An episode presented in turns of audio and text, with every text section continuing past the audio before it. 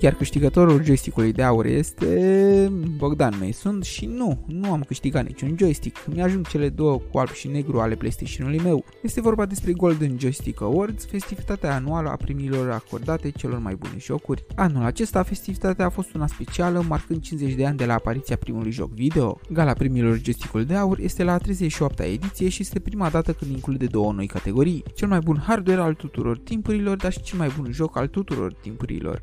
La partea de hardware, bineînțeles că PC-ul este câștigător, acesta având de partea lui impresionanta colecție de jocuri, dar mai ales capacitatea de a crea unul. Titlul de cel mai bun joc al tuturor timpurilor îi revine lui Dark Souls, un RPG de acțiune dintr-o perspectivă first person creat inițial în 2011 și cu o variantă remasterizată în 2018. Jocul te pune în pielea unui caracter nemuritor, dar blestemat, care adună suflete pentru a putea crește în nivel, dar și a înainta în poveste. Acțiunea din Dark Souls se petrece pe tărâmul Lordan, unde, prin misiunile rezolvate, eroul pe care îl controlezi trebuie să decide la final încotro ia soarta lumii. to his age of fire and in dire fear of humans, and the Dark Lord who would one day be born amongst them.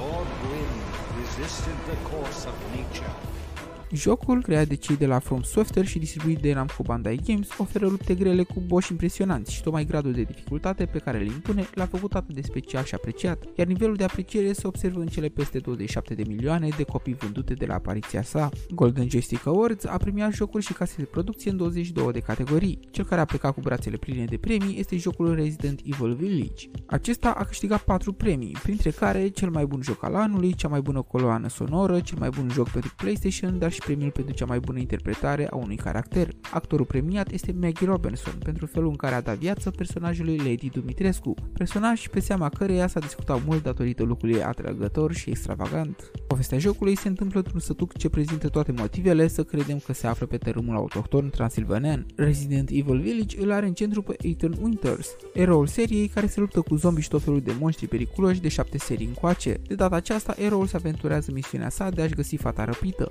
Perspectiva Perspectiva jocului este first person și îți dă posibilitatea să te lupți cu ligioanele mutante, cu arme albe, arme de foc și cu cea mai sănătoasă dintre toate, fuga din calea lor. Mă rog, s-ar putea astfel să dureze puțin mai mult jocul. Jocul este creat și distribuit de cei de la Capcom și a fost primit bine printre fanii seriei. Vă sfătuiesc să-l jucați cu lumina aprinsă și cu o doză de curaj luată la bord pentru că atmosfera creată în castelul doamnei Dumitrescu ți-ar putea îngheța puțin sufletul indiferent cât de fierbinți ai caloriferele. Someone please tell me what the hell is going on here? No. The place is full of nothing but blood and death.